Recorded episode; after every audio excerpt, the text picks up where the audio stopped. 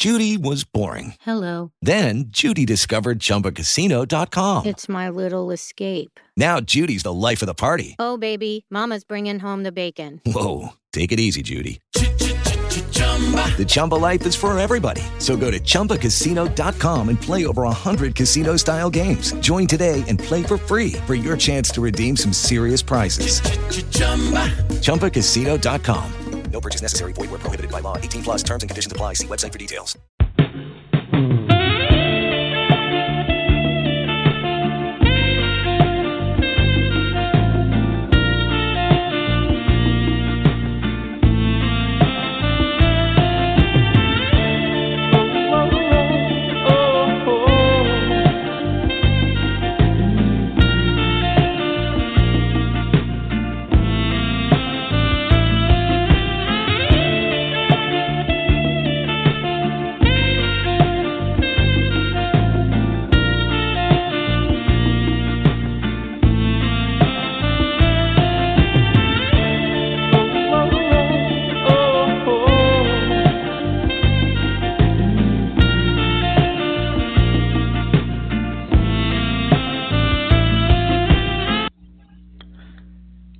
Thought I was running late.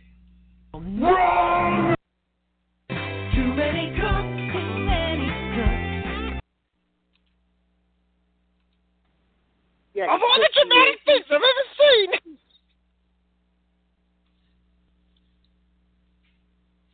Takes a lot to make a stew. A pinch of salt and laughter too. A scoop of kids to add the spice. A dash of love to make it nice. And you got, And you got- too many cooks, too many cooks. Too many cooks, too many cooks. Too many cooks, too many cooks. Too many cooks, too many. Takes a lot to make a stew. When it comes to me and you and him and her and the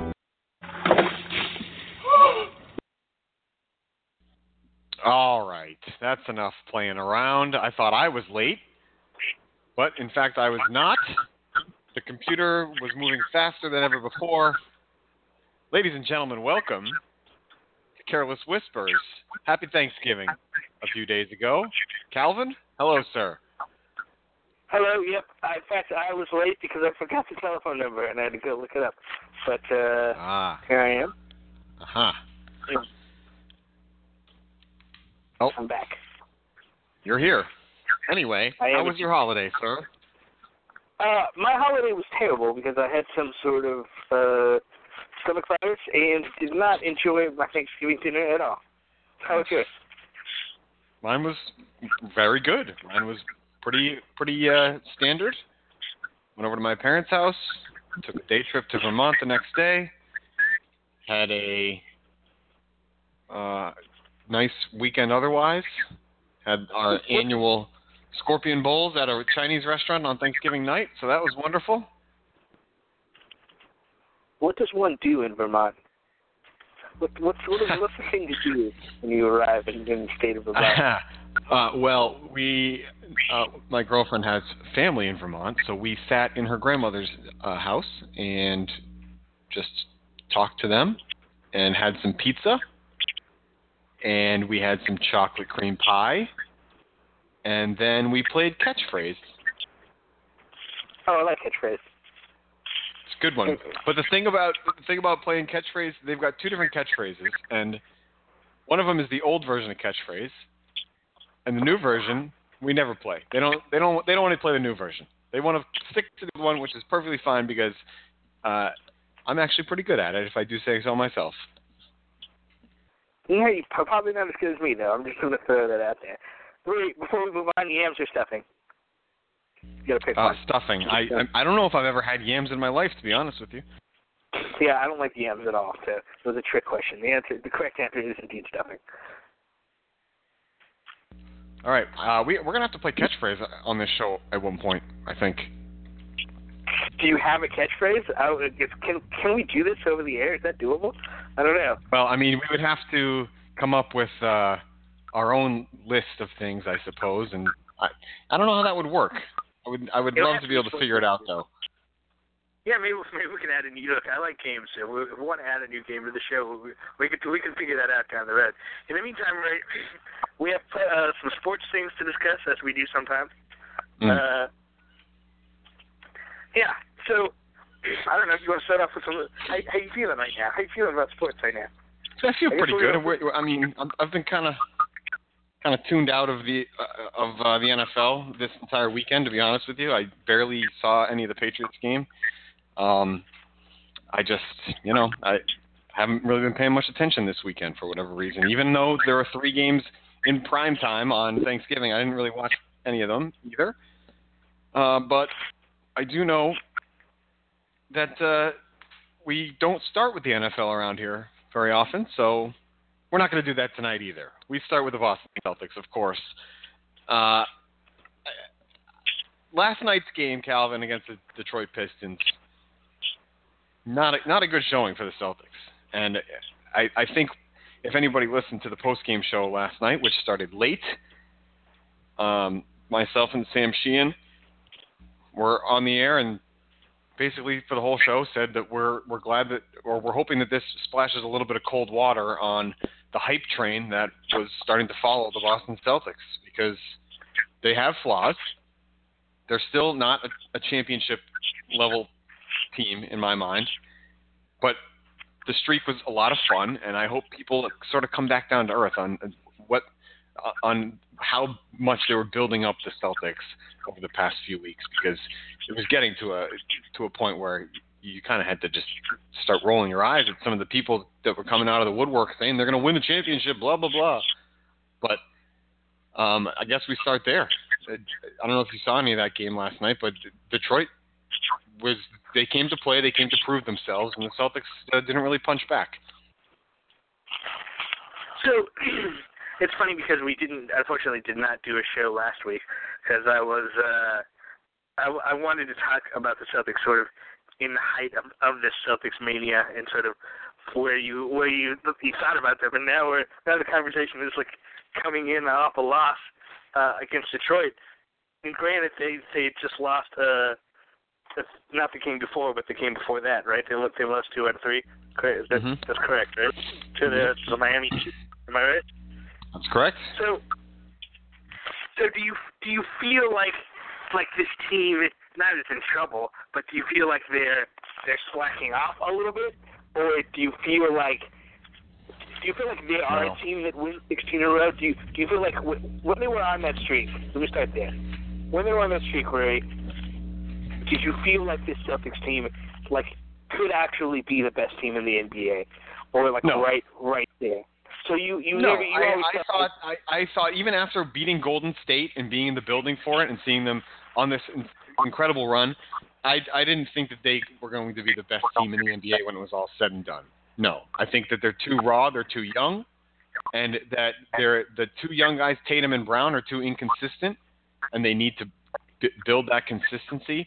And um, I think that that uh, what you saw against Detroit really exploited them on against when they're playing against players who can really run that pick and roll well and dominate at the rim. And even though I'm trying, I'm going to go look up uh, Hassan Whiteside's numbers in that game against the Celtics. Um, I don't think they were as gaudy as Drummond's last night.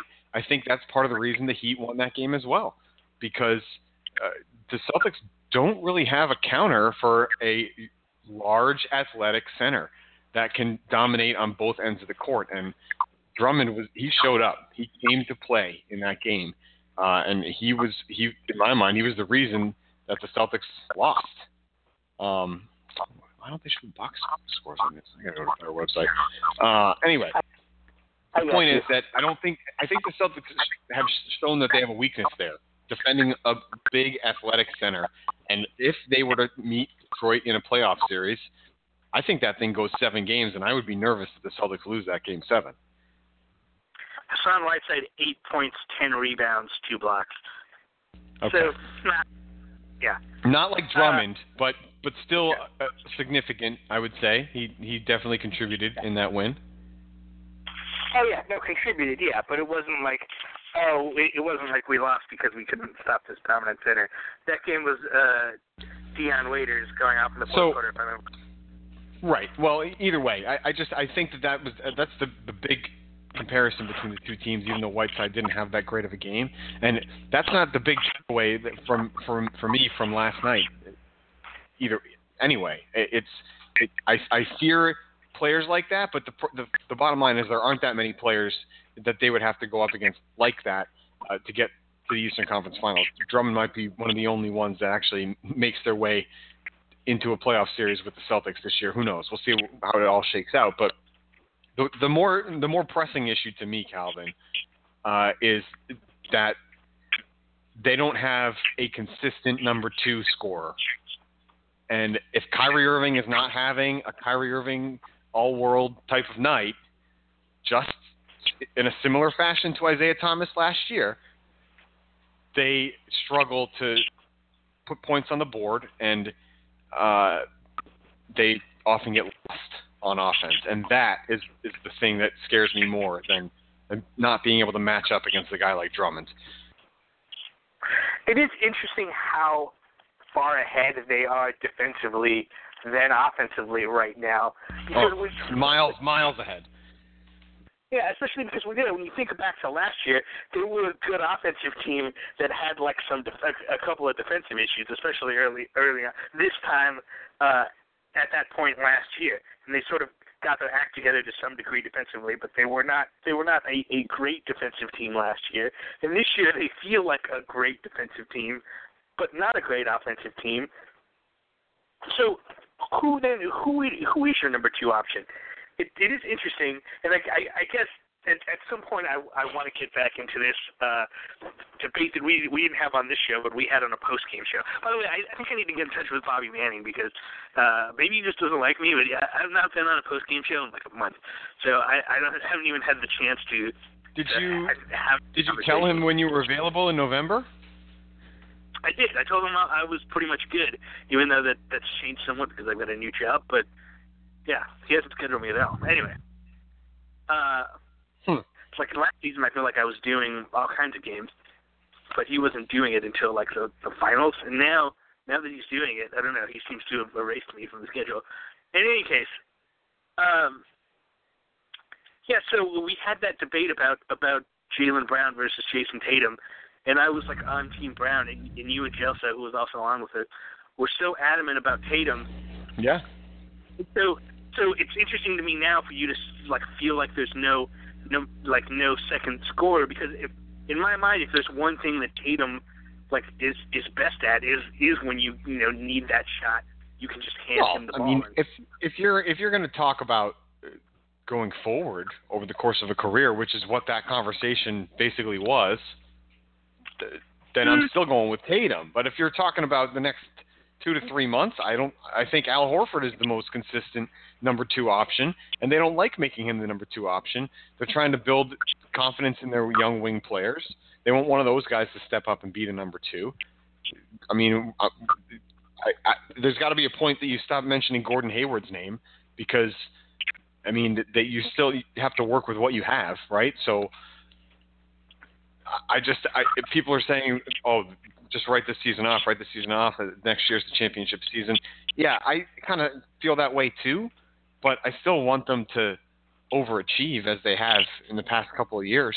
I still want them to to get to the Eastern Conference Finals as a definite, and and then if they get to the NBA Finals, that to me is the overachievement. Uh, and it's just even in this win streak, I, I feel I, I that I don't think that there is a consistent second option to score offensively. Tatum is going to be that guy, but I, I don't I don't necessarily think I would trust him right now. I would rather post up Al Horford and let him do do some work down on- down there. But I mean, depending on who he's going up against with the matchup. so peop that's interesting to me that in the, that even even after I mean maybe this was what you're saying happened like right when Gordon Hayward got hurt, but it's it it would be hard for me to ever imagine in, again in the wake of a 16 game winning streak, okay, in in which you beat the Warriors, granted at home, but you beat the Warriors, uh, you know you you beat some good teams, to then turn around and be like, well, you know, uh, we'll, we'll we'll just come back and try to win the championship next year when we have Hayward.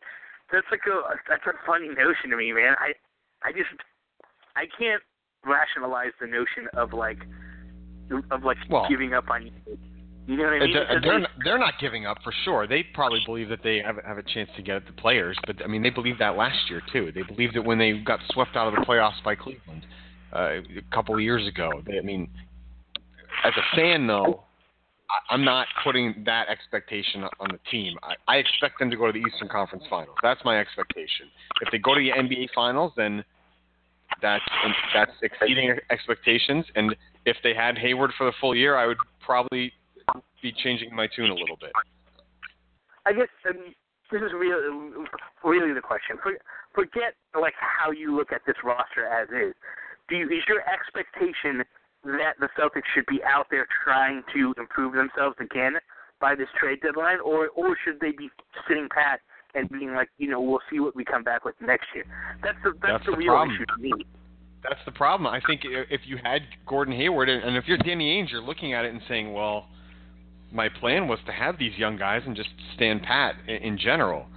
All health Right. being aside, I would imagine that his plan was to stand pat at the deadline unless he saw a deal that was just too good to pass up, right? And he wanted to keep all his young guys and some of these uh, one-off contracts like Theis and Larkin would be gone next year, and then he would be able to rework things at that point.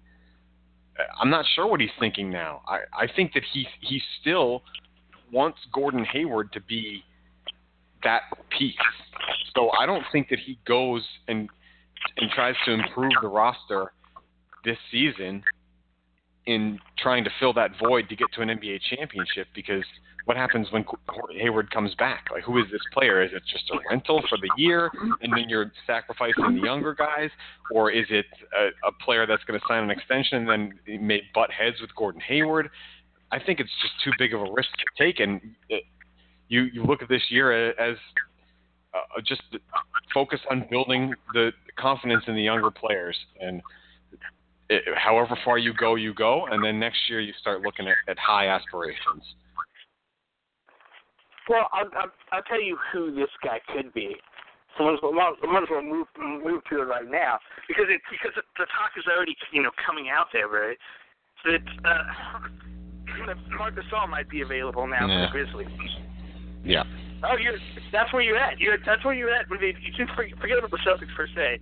Is is is your is your Mia reaction to me um, Mia about Marc Gasol at this point? Because Man, I love like- Marc Gasol. I've always loved Marc Gasol. I've wanted him in a, in a Celtics uniform. If you go to my Twitter page, there's a there's I liked a stupid tweet a while ago about him thinking he might want out of uh, Memphis. Like I want him, I wanted him on the Celtics for many years.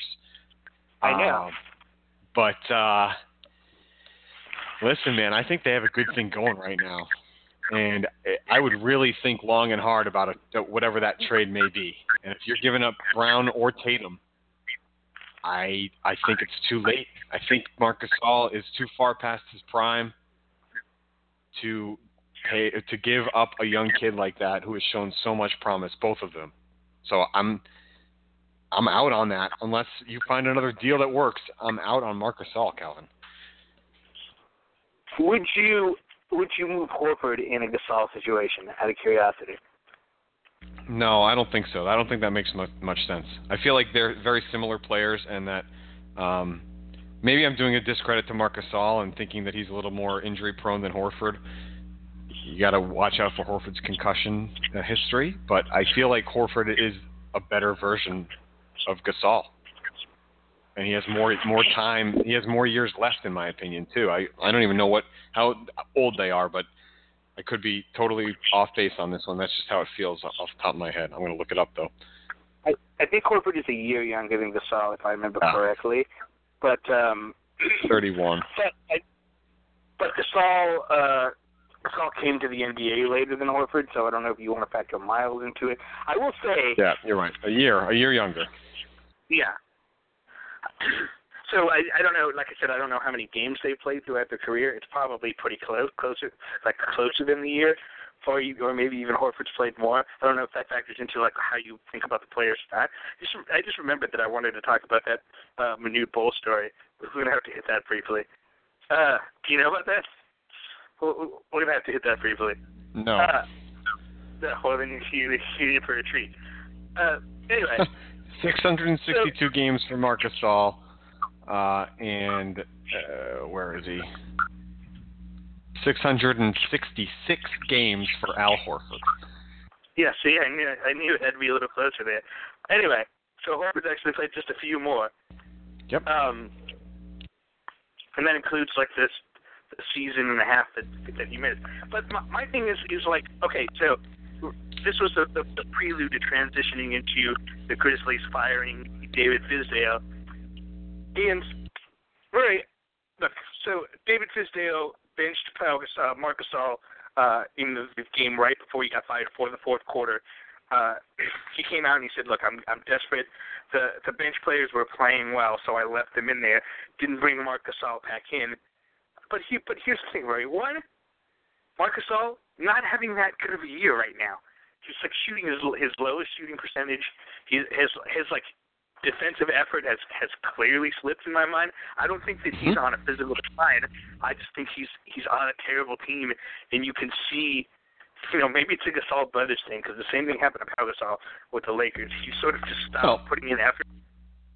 I I mean, he's he's rebounding better than he did last year. He's still scoring at a, at a solid clip, and I mean, the only thing that's down, like you said, is his field goal percentage. But his his defense is not what it was. It Okay. it hasn't been this year. Um, I mean, it, I haven't been really been watching him, but the numbers say otherwise. So, which numbers in particular? I mean, like he has more blocks than than he had last year. Um, I mean, he's turning the, he's it it seems like he's turning the ball over more. Maybe he's a little bit more lazy. He doesn't have as many assists as he did last year, but he's doing better than his career averages in pretty much every category except for field goal Well, percentage. I know his his defensive points per shot are way down as well. You know what I mean? I I think blocks is is and steals are are sort of misleading in terms of how how well a defender is playing. You know that too. Mhm. But but regardless, I don't we, don't need to like get into an advanced stat breakdown of Marc Gasol. My point is is like the even the perception has been that his effort has been down a little a little bit this season, and even even if it hasn't, right? Uh, like tensions have apparently been going on uh, behind the scenes for a little while between Gasol and Fizdale, and yeah, the Grizzlies lost eight in a row, right? And but t- to my mind, I look at the Grizzlies and I'm like, they started out five and two. I don't like. In what world were the Grizzlies not going to be one of the worst teams in the NBA this season? You know, when we did our season preview, I didn't understand how this team, this this team, like, has been, you know, scraping by on the same garbage roster that seems to get depleted more and more every year. Like, they got rid of Randolph and Tony Allen, right? Who you know both had big contracts. And what do they what do they end up in return for that? How does Chris Wallace like he continues to skate somehow David Fizdale in his second season after having like by the way a good first season in which like in my mind mm-hmm. the Grizzlies they outplayed their talent right they were a playoff team last year Sure. they had no business shooting there where, where they were and Conley was hurt part of last year too Conley's hurt again right now like the the team is like all I don't know. It, it always seems full of injuries. They always like outplay what they should. They made the playoffs last year uh, after Conley got hurt on it. Just just a giant flotation barge of garbage. To my mind, it's like Fizdale is one of the better coaches in the NBA, and he's getting fired in his second season because he benched Marc Gasol for one fourth quarter. Like, is that is that really where we're at with the, with the player control, the level of player control? Dude, Does it's like Gasol have a no trade clause even? I mean, I don't think he does. It's, He's not. so Memphis is is basically just hitching their wagon to the player, even though they. I would imagine some of the other guys in the locker room are behind Fizdale, right? I mean, unless everybody in that locker room is behind Marc Gasol, there's no reason to fire the coach if the player is the one that's making a, a, causing a problem, and he has a no trade clause. Uh, I mean, if half the locker room is not on his side, then why would you why wouldn't you just ship him off and try and get what, you can for him or talk to him about it and, and try and get those guys on the same page before you just fire him. I know eight losses in a row is not very good in the NBA and they have not been playing well, but I feel like Fizdale got a raw deal in this one, man. I, I just I don't know what it is about Marcus Gasol that the, the Grizzlies are seeing here because if if I had a superstar player quitting on a coach just because the team wasn't playing well, to me, you get rid of the player. You're not getting rid of the coach. I, don't care what his talent level is. If your coach shows that, he can have players overachieve, which he did last year, then you don't get rid of the coach. You keep that coach. Coaching matters in the NBA. A lot of people don't think it does, but I think Steve, guys like Brad Stevens, Gregg Popovich, are proving. Popovich has been proving it for years, and now there's finally a, few other coaches that have that are doing similar things to Popovich and making their players better because they understand their talents. I think Fizdale is one of those guys, and I, I, just I don't understand how management can hitch their wagon to a guy that, in your words, has basically been lazy, and- or lazy was my word, but um, you you think to think the effort's not there and he's giving up on the team. That's not a guy you want in the locker room. I don't care what his what his talent level is. If Michael Jordan was a quitter, trade him. Like that, that's the bottom line. Michael Jordan was not a quitter though, which is why you you never trade a guy like that. But Marc Gasol, man, I I used to like this guy quite a bit. And but if thi- if this is all true, that he's the only reason, and he's been making a stink to management or something, or they maybe management just didn't agree with hi him being benched, uh, then I'm I- don't I don't like it. I- I don't like it one bit. Gasol went out and, and denied getting him fired, and I I tend to believe him in this situation because I think his his personality doesn't he doesn't seem like even though it, it was definitely true that he was fighting with Fizdale and like it like it, it probably was more likely that their tension led to him being fired, but even but even that like all the things you're saying it still makes no sense to me because now the reports are everywhere that yeah they are trying to move Marc Gasol anyway, right? So what's So the it- point? it's it seems to me that like Fizdale essentially was used as a scapegoat in this situation because they lost eight in a row, and and uh, Chris Wallace's job is on the line right now in the GM 2007. Seriously, what is then Get what is Wallace out of there. Okay, Chris Wallace uh, made the trade, you know, Pau Gasol, Pau Gasol, that ended up netting him Marc Gasol. He did that like the first month he was there. He drafted Mike Conley. Okay, he he did both of those in his first season. Name me one impressive thing he's done since. You know what I mean? Like he he signed this champ he he signed Chandler Parsons to a ninety seven million dollar contract two years ago, where Chandler Parsons was clearly un, not healthy enough to play. Oh, man. And he's, he's yeah he hasn't played one Calvin, valuable minute for the I I wish I wish that I had known that we were going to go in the Chris Wallace direction on this show because I would have done a little bit more research um, than just going to Wikipedia to see what he did in Boston because I know that he was a horrible horrible GM for the Boston Celtics. When he left the Celtics for Memphis, I and he replaced Jerry West back in oh that's about ten like what did you say ten years ago now. Um, Yeah. I thought that that was the, the greatest thing that could have happened to the Boston Celtics in the history of of, of anything happening. Uh, and and guess what? The Boston Celtics won the NBA championship the year that Chris Wallace walked away to go, or, or not not when he walked away from the Celtics, I should say, but when he walked or when he was hired by uh, Memphis to replace Jerry West. And I mean to be Wa- Wallace was with the Celtics for, for uh, I think a good ten years. Hired in '97. He was so it was a while b- between, uh, or it was like a just a year between the two, and he made stupid trades like uh, the the Joe Johnson trade where he got Tony Delk and Rodney Rogers for uh, from the Phoenix Suns. He drafted Paul Pierce, so give him credit for that. But he also traded for Vin Baker and then signed him mul- uh, another time after that. So this guy to me was a, was a horrible GM for the Celtics, and I don't want to give him credit for drafting Paul Pierce because it was an obvious choice, right, at the time, yeah. and, and in hindsight. And when he joined Memphis, uh, the, the Celtics won the championship that year. So I just thought that was a little bit of karma uh, looking back on it. And uh, I am shocked that 10 years later, he still has a job. Yeah, by the way, I don't give any GM credit for hitting on any top five pick. GMs, that's, that's, Pierce was number 10 fell. Oh yeah, that's right. That's right. But wasn't Pierce number ten because of like wasn't he? Did he have like some off the court issues in college? Like he, I, I remember him in college being considered like a higher prospect, and he I, I think he ended up falling to ten for some reason. I can't remember Right. what. He did. He did fall. I don't. I don't really rem- remember why, but um, he Yeah. did fall. Uh, so that's why I'm, what I meant when I said it was it was an obvious choice back then. Paul Pierce at number ten. Like what what else are you going to get? You have to try, and they and it worked out.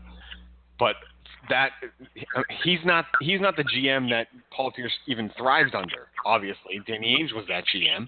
So I just I feel like Chris Wallace in Boston was was a bad bad situation, and it was sort of uh, on the heels of uh, the whole Pitino thing, and it was just a bad time for the organization, and that's why I'm just so surprised that he still has a job with Memphis. Yeah, I, I am surprised. I, I don't think he's had the job for long. I just, I really just feel bad for Fizdale because I think he's a good coach. I think he'll, hopefully, he'll get you know picked up by another team and be fine. He, I, I you know, I, I'm also partial to him just because I like the take that for data thing. But really, I just, I do think that he's a good coach and he managed to scheme with like a, teams that are legitimately not talented. Okay, very real quick, this this Manute Bol story. So. Mhm. Uh, Manute Bol, you know, played in the NBA in what the '80s, uh, the '80s and '90s. You, you know about Manute Bol, right? Everyone knows about Yes, of course. Yeah. So, uh, this guy who like was instrumental in bringing him over from Africa, uh, former Cleveland State coach Kevin Mackey, uh, said that he, you know, uh, that he brought uh, Manute Bol over from Sudan to the United States, and completely made up his birthday uh, to be October 16th, 1962. But Mackey says that he had no idea how old he was and was in his 40s and possibly even his 50s when he played in the NBA. And in college, he, in college, It's he was- true. yeah. In his college, he was in his 30s, his late 30s. In the NBA, he was in his 40s and even 50. I I mean, want, I, I guess it would. I guess it would explain why he he passed away as, as quote unquote soon as he did at, at such a young age. But man, where can we find some proof on that? That's this. This is the problem. We can't. I just. I. But here, here's the thing. Here's what you can do. If, if you, you know, this goes out to anyone who's listening to this. Uh, if you want to like Google image search old pictures of Manute Bol in the NBA and sort of even even try to even find like Manute Bol in college Google image search, and you know, granted, this is not. uh this is not 100% verification technology because you could also do the same thing with Greg Oden. But just looking at his face, it's like I kind of like can't even believe the story. You know what I mean? He just looks old. Sure. Yeah, I don't really remember uh, seeing him on TV and wondering how how old he was. But I mean, wow. In, in hindsight, I guess it kind of makes sense. Hey, do you want to uh, you want to take a chance on a caller here? I can't even believe we have a caller. I put the I didn't even put the number out there. They must have seen my tweet. Take take that caller. Take that caller. We're, we're, we're just we just like to play roulette around here. Uh, it is a Maryland area, area code, so I feel like we may have spoken to this person before. Two four zero. Welcome to Careless Whispers on CLNS Media. You're probably the first caller we've had in weeks, maybe not months. What's going on? Oh my goodness, guys, he's alive. He is not dead. Matt Rooney, who do you think you're talking to right now? Come on. Trivia. You gotta have a trivia here. You haven't talked to this guy in a long time. I feel like it's Langford. I'm hearing Langford. It sounds it sounds like Brian Langford, doesn't it? yeah, I think it's Langford. Oh my on? goodness! I'm glad we took this call, Calvin. I can't believe it. Brian ain't lying. What's going on, dude? Hey, what's up, Calvin? What's, hey, Calvin was on point. Calvin said, "Hell, I recognize the voice. I recognize him." Yeah, we did a few shows together, Brian. Doing, doing, doing good, gentlemen. You know, I was on Twitter. I've been ranting, I've been ranting all day about uh about um, the day uh, of Fizdale, and, and that's just not. Uh, you you don't get organizations like Memphis, and y'all, y'all talk about Chris Wallace first. He got lucky to run into grit and grind. Once grit and grind was over with, it looked like Memphis started to get exposed. And I don't care what Marc Gasol's going to say. for the next two weeks, he went in that office and he said, "It's either me or him." Hmm. And Memphis said, "Hey, we're not going to lose you. I guess we're going to have to make a move on him." But here's the thing, and I'm and Verdi said it perfectly. I like Marc Gasol maybe even a year ago, maybe two years ago at the most. Definitely, I loved him two years ago. He's not a leader. Okay, every time Mike Conley goes down, it just seems like Memphis falls apart. So if you're gonna give Fizdale a year and a half to work with what he's got in Memphis right now, then that's crazy. And I honestly think that people should not even take the job. Don't even entertain it. Because when a Celtics fan agrees with LeBron, that's kind of crazy. But LeBron said it perfectly. I guess Fizz wasn't gonna kiss nobody's ass up there, and that's what he wasn't Good. going to do. So, so, so, so, guess what? I'll watch Memphis the rest of the year. I think JB Bickerstaff, who is pretty much almost no disrespect him, that's his pet. That's what he is. That's what he's going to do.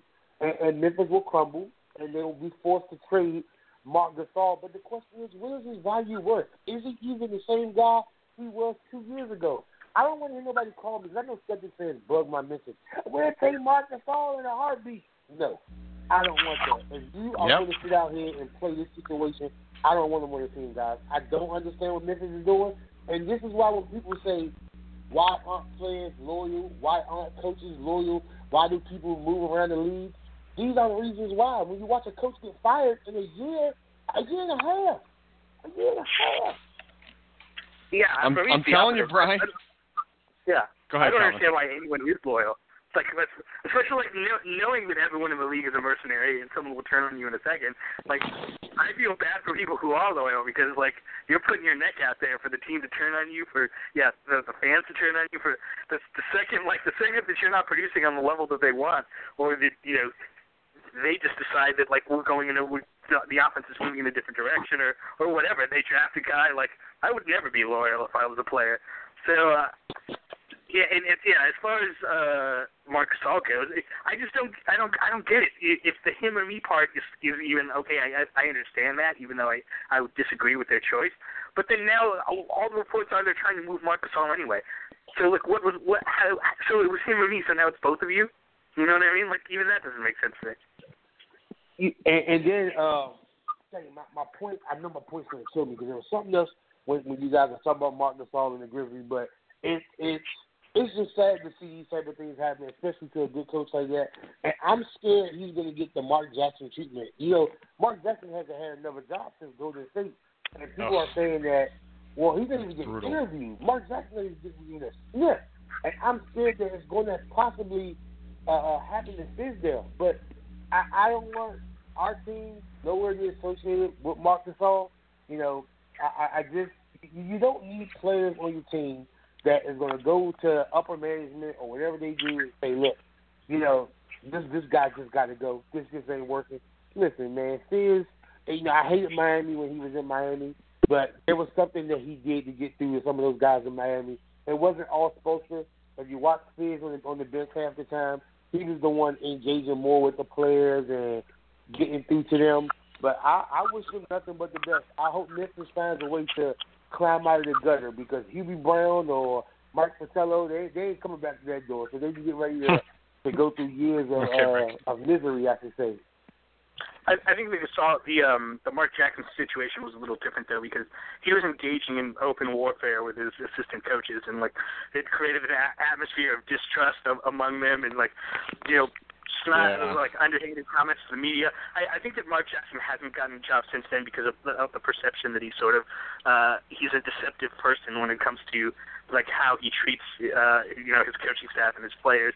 Yeah, Whereas, I don't know. I, I I yeah. feel like Fizdale seems to have a pretty good reputation following him right now. He's got a lot of people stepping up to back him up. So uh, I I would I would be very surprised if he did not find a job after the next year or two, depending on where the openings end up uh, coming at the end of the season. I'm sure there will be a firing or two. There usually is. Um, Brian, man, great great great to hear from you, dude. I'm glad you caught the uh, my tweet there.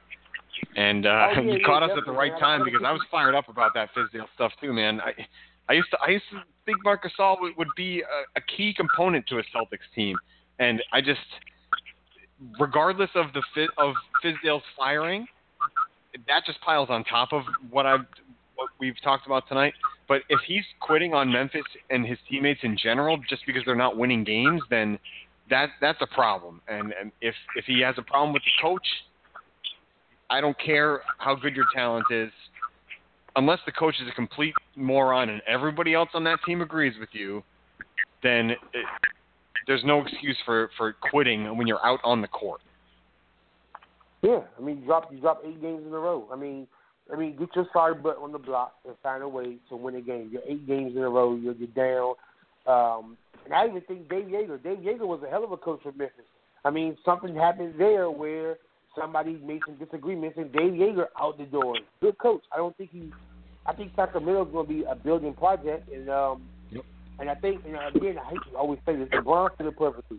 Philadelphia has worked with Brett Brown. How many times, guys? How many times have people said, "Man, just fire Brett Brown"? I mean, yeah, LeBron does it, so he just kind of contradicted himself. Everybody wants instant success overnight. LeBron wants the same thing, so I don't know why he say that. But but you have to work with things. When you knew Mike Conley going down again was going to hurt. And then one more thing before I forget. I, I want to hear you guys talk about it. You probably, you guys probably did. Stephen Jackson had no right to take a shot at Chandler Parsons. That was not Chandler Parsons begging Memphis to sign him to that hundred million dollar contract. That was Memphis thinking that Parsons was still the same guy he was that go around in Houston, and he wasn't. So uh, Stephen Jackson definitely in the wrong. Don't get upset. The boy got his money. If you had done the same thing to you, wouldn't have denied a hundred million dollars. So I don't want to hear Stephen Jackson on his Instagram rants no more. but good talking to you guys as always, man. I'll be definitely be sure to tune in. You know, if, if it's every week from now on, you guys got me every week. I'll I'll make my little All right, here there. Hey man, we tr- Yeah. we try and do it every week. Sometimes it's a different day. Sometimes it's thrown out and it's not happening that week. But I try to put it up on my Twitter, so keep an eye on that and uh, definitely keep listening, man. We appreciate it. All right, there he goes, Brian A. Lyon, Calvin. We haven't heard from him in a while. A longtime CLNS media fan, follower, listener, contributor. He was on the post game shows for us for a long time.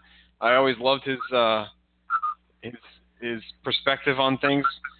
I think he's living down in the DC area, and he's always been a big Celtics fan. So love hearing from him.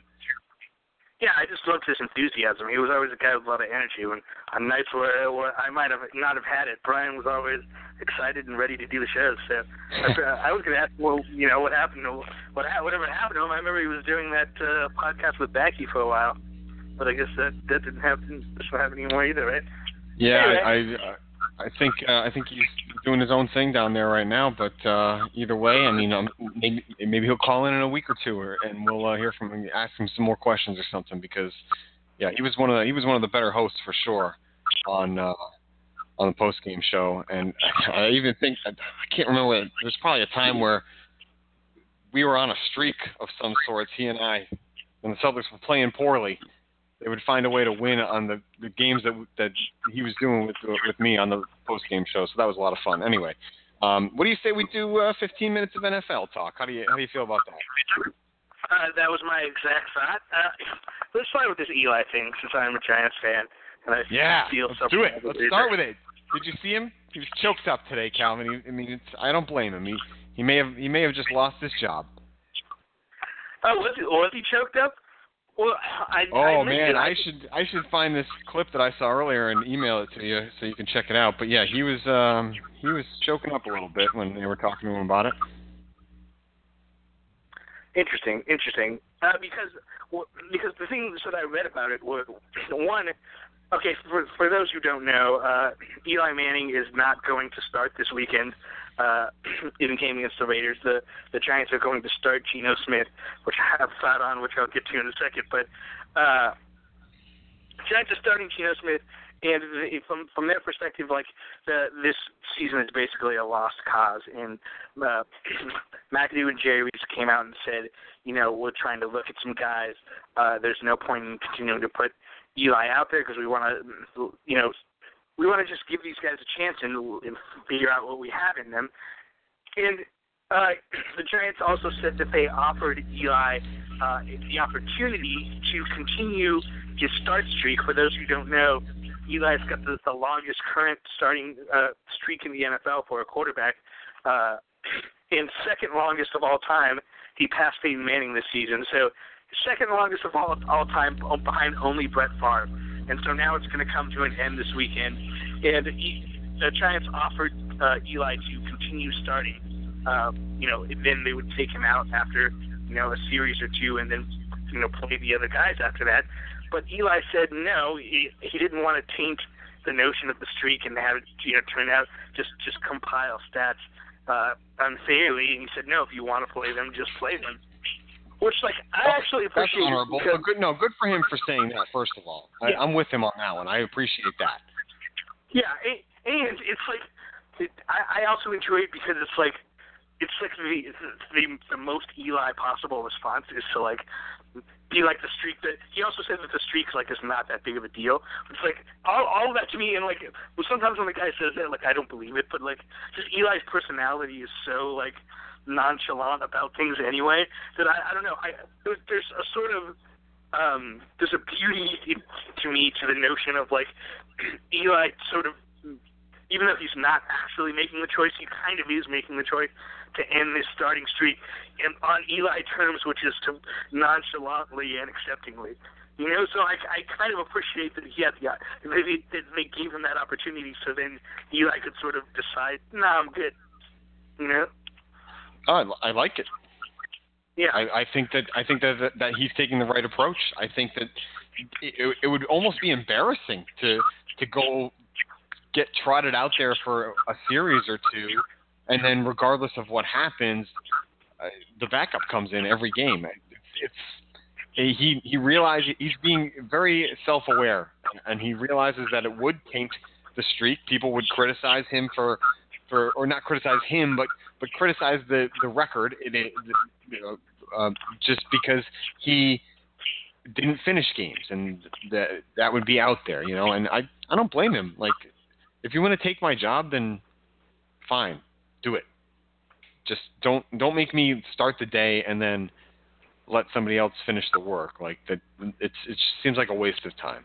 I, I feel like he he at this point, if he's going to be shifting into a backup role or a non-starter role, if you will, then his time will be better spent trying to analyze the the pictures and the film that comes out of the games and what comes back to the sideline and trying to help those young quarterbacks. And and if he can accept that then he'll, he might be pretty good at it. Who knows? Then he gets himself into a coaching job in the future or what have you. And I know that's a little ways down the line. He's probably not thinking about that immediately but I think he's he's started with the right approach Yeah. By the way, all all of this doesn't rule out uh, the notion that like Eli might be starting week one of, of the start of next season. Like Sure. the logic behind the logic behind like yeah we need to see some young guys in a team that's, that's two and nine. And by the way, it's in the Giants' best interest if they don't win games at this point. So like. Even if you think Eli is, is, by the way, and Eli, to my mind, has not had that bad of a season. When you look at the fact that uh, the top, our top four wide receivers, the Giants' top four wide receivers, are all hurt. The, like three of their offensive linemen are hurt. Uh, he's got 14 touchdowns and seven interceptions. With 14 touchdowns, not great, but but again, considering like what it could be uh, with with the situation, like I don't think he's played poorly at all this year. I'm just gonna throw that out there. And like, I just I don't think he's in a position where like he has much of a chance to do anything. Like the the defense gets through the line so fast. You, you can accuse him of being overly cautious, and I think that's a that's a fair criticism. But he has not been that terrible. But with all that being said, Murray, I don't have a problem with him taking him out. I but he he, he passed Peyton already. He was never going to catch Favre. I looked it up today because I was curious. He needs eight, he Hmm. needs 87 more consecutive starts to catch Brett Favre. Oh wow! Yeah, means- there's no way. It's Yeah. impossible. Totally impossible. Yeah. What what is that? Uh, it's like Six five years. more years. Yeah, Six it's years? like almost six. Yeah, it's six years. So like, you have Manning's 36. Do I? think It's not impossible, but let, first, first of all, let, let, let's just let that sink in for a moment as a as a testament to like Brett Favre's greatness and durability. The fact that Eli, Eli is the number two quarterback of all time in terms of consecutive starts, and he's still six years behind Brett Favre is ridiculous. Right? Yeah. It's almost But- like nobody's but- ever nobody's ever going to to, to do that because even Yeah. though a guy like Tom Brady is playing into his his year 40 and probably 41 and we'll see about 42 uh he did not have the consecutive starts that these guys had because he had that major knee injury So Right. it's it's uh, it's pretty incredible that Eli could even get that close. And, And, it's like, it's like yeah. I just it's and not only that, but Brett Favre did it for multiple teams. He he kind of got lucky in the fact that one team was finished with him, and other teams decided that they were going to give him a chance. Eli Manning doesn't have that luxury because this is happening to him in the middle of a season. So his team is not going to trade him away to give him another start next week and keep the streak going. And they're also not going to start him because they've given him this option and he decided not to, not to do it. So he's not in the same position as Brett Favre was. He could even he, maybe he will play for another six years, but he's not in the in the spot that Favre was uh, with that luxury to move from team to team and still be the starter. Right. Um, all, all that being said, again, like like I said a minute ago, I'm fine with the decision. But where but where it infuriates me is they're not starting Eli Manning so they can start Geno Smith. Hmm. Geno Smith. Yeah, he's the guy that you need to get more looks at. I mean, who's Yeah. your who's your third stringer, Calvin? I don't even know, but tell me. Well, our third stringer is a rookie, Davis Webb, Sure. who Okay. who should be That's more yeah, reasonable. If, if, yeah, if the Giants, if the Giants said we're not starting Eli this week, so we can take a look at third stringer Davis Webb, I would be one. I'd, be 100 percent in, in favor of that. But to the fact that we have a rookie on our team who we're not starting because we need to take a look at Geno Smith, who's a free agent at the end of the season, by the way, and is incredibly unlikely to end up back in the Giants anyway. I find to be like another in a long line of baffling Ben McAdoo decisions that that's almost certain to him his job at the end of the season. I think all, all of this is like So this confuses me though, because isn't this more an ownership and management uh, question at this point? Because, or, or are they just resigned to giving him a full season to see what happens and if he can turn it around? And does this play in at all? Because the Giants historically have had uh, stretches where they've been mediocre and then they've gone on runs and they've gone to the Super Bowl and won, or they've made the playoffs out of nowhere. And does management just think that that they can just do that again, or are they really believing that this guy can turn things around? Because it seems to me that he's made plenty of decisions that warrant his firing, and benching Eli Manning it seems like a last straw uh, type of situation where where he is just grasping for absolutely anything to keep his job. I just don't see it happening. Why is he still there? Know, I'm, I'm well. Uh, the, the he's still there essentially because of the the you know quote classiness of of the Giants organization. I don't know if you want to see it as actual classiness or not, but they they came out a couple of weeks ago and said, uh, you know, we don't fire coaches during the middle of the season. We we're going to give him the opportunity to uh to, to play out this season. He's already you know, gotten in fights with, with all his players, especially not all of his players, but a good number of his players, especially on the defensive side. And uh, yeah, so in John, John Mara came out and said no because you know all the speculation was like, yeah, with, with him getting into these fights, he suspended two starting cornerbacks for like reasons that nobody has still been able to figure out. There was a, a there have been play like games where the, the defense like literally you could see the Giants Rams game where like defensive backs were just allowing guys to make catches and like half-heartedly jogging behind them as they ran in for touchdowns. Like Hmm. I, the fact that he already hasn't been fired is was shocking to me, but I, I I understand what they're doing, but at the same time I'm like I have to Bad through this. policy. Yeah, but If you if you I- determine that somebody is incapable of doing what they've been asked to do, then it doesn't matter how how long their contract is, or or or just trying to be respectful to the to the full year or something. No, you fire that person. Yeah. I, uh, yeah, I'm gonna move on here because I, I want to get to this Greg Schiano thing real quick. We can talk about fighting next week if it Do it. if it's still out. But um, so Tennessee uh, signed what I, I forgot what the name of it is, but it basically it was like uh, you know an intent to coach contract where you sign a you sign a contract with a guy saying that he's going to be announced as your coach. Uh, numbers are are written out, but he's not actually announced yet. Sort of, it's it's sort of like a letter of intent for uh, college recruits, essentially. Yep. Yep. So, yeah. So they and the the, uh, the the people in Tennessee found out about it, and there was just a gigantic backlash to Schiano. Uh, people did not want him to be the coach there. Uh, like supposedly, uh, a, a big part of it was the the notion that he uh, was connected to uh, the the Jerry Sandusky situation. He was an assistant under Paterno while Sandusky was there.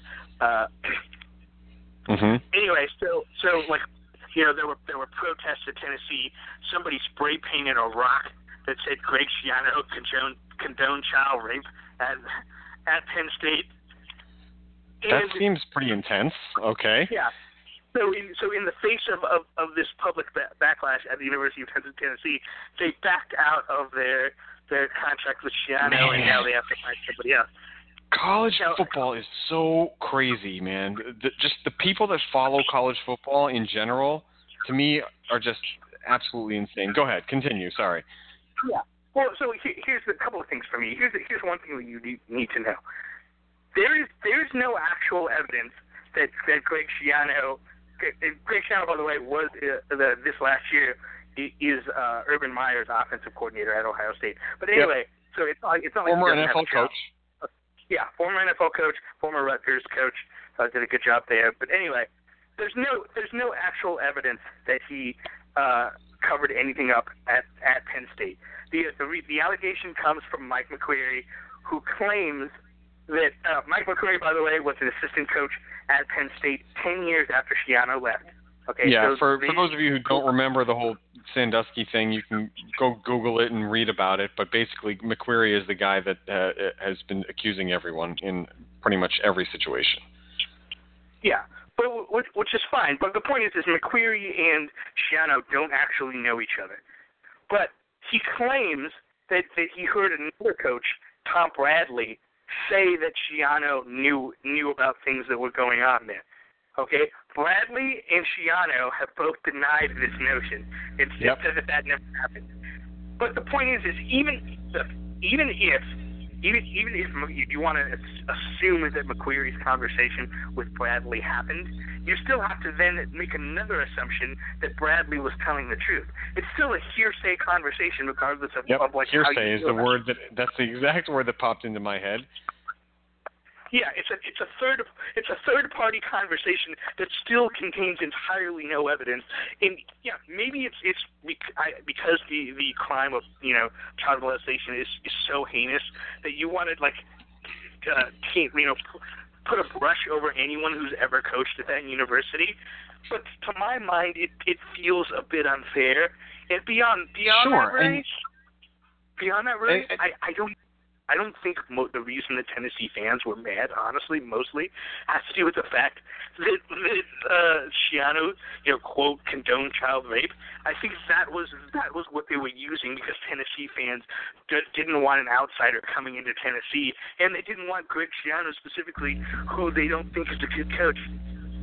I think it was. Yeah, I mean, honestly, it could it could be, but if if that's if that's the thing that they're using, then that's ridiculous. That I mean, and regardless, so the bottom line is these accusations are out there, right? People are aware of these accusations. Uh, parties that are involved have denied things that have happened, and the accuser it still says that it's true, right? Don't you think that the University of Tennessee, who, by the way, is not, it's not, they're not totally clean, right? Bruce Pearl comes to mind if, if, for their basketball team. There are things that have happened at the University of Tennessee where they have been uh, disciplined by the NCAA. They know how things work. Don't you think they would have done their due diligence on Greg Schiano before they intended to hire him? So to me, I, if they're backing out of this thing because of public backlash, that's more on them. They've got to know if, if any of that is true, or they have to have some sort of belief whether it's true or not before they actually go and say they're going to hire a guy. So to me, Tennessee is the one that's the University of Tennessee is the one that's screwing this thing up. We've got 60 seconds, Calvin. Take it from here. Yeah, Pey- Peyton Manning has a, a, a supposed uh, sexual in, in, encounter uh, incident in college at, at Tennessee. Do you think if, if the Vols uh, announced they were hiring Peyton Manning as, as their head coach, Oh. that people would be spray painting No. rocks right now? I, No, I, people would be I'm- going crazy. They would be loving it. Yeah, yeah. That's it. I just, I, you know, not that I, I mean, I just it's hard to say that I feel bad for Greg Schiano because, you know, screw Greg Schiano anyway. He seems like a chick. uh, whatever if they hire him or they don't hire him. if you don't want him and you want to protest him, that's fine. But it just feels a little dirty to me. To to it, it Yep. seems like they were trying to manipulate the school by by like forcing this issue that like it's not like Ohio Ohio State people weren't protesting Schiano under the notion that like he condoned child rape. It just it turned into this thing that I think was motivated by football, and then it, people they they tried to use politics successfully to get him out, and I don't think that's fair. That's all. I'm with you on this one. I think you got a bad rap. I think I got a, a lot of guys we talked about tonight got a bad rap. Fizdale, Schiano, that's about it. Uh, not so much on Marc Gasol. Eli Manning, eh, eh, eh. Sometimes he gets a bad rap, I think.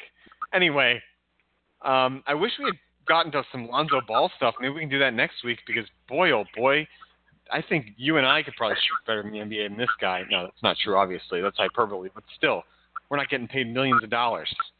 That's not I've next got week. complicated about Look, we we can do Lonzo Ball and Marcus Smart next week because they're Perfect. they're, they're both they're both shooting about the same percentage from the field right now. So uh, Perfect.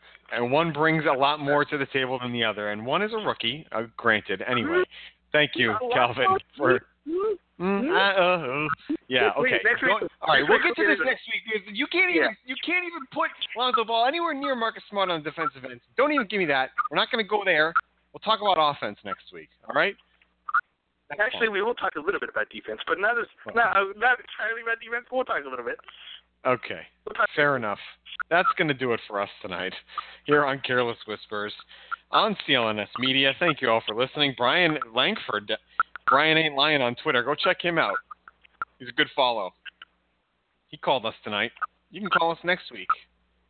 Have a good night, Calvin, buddy. I'll talk to you later. Bye, Larry.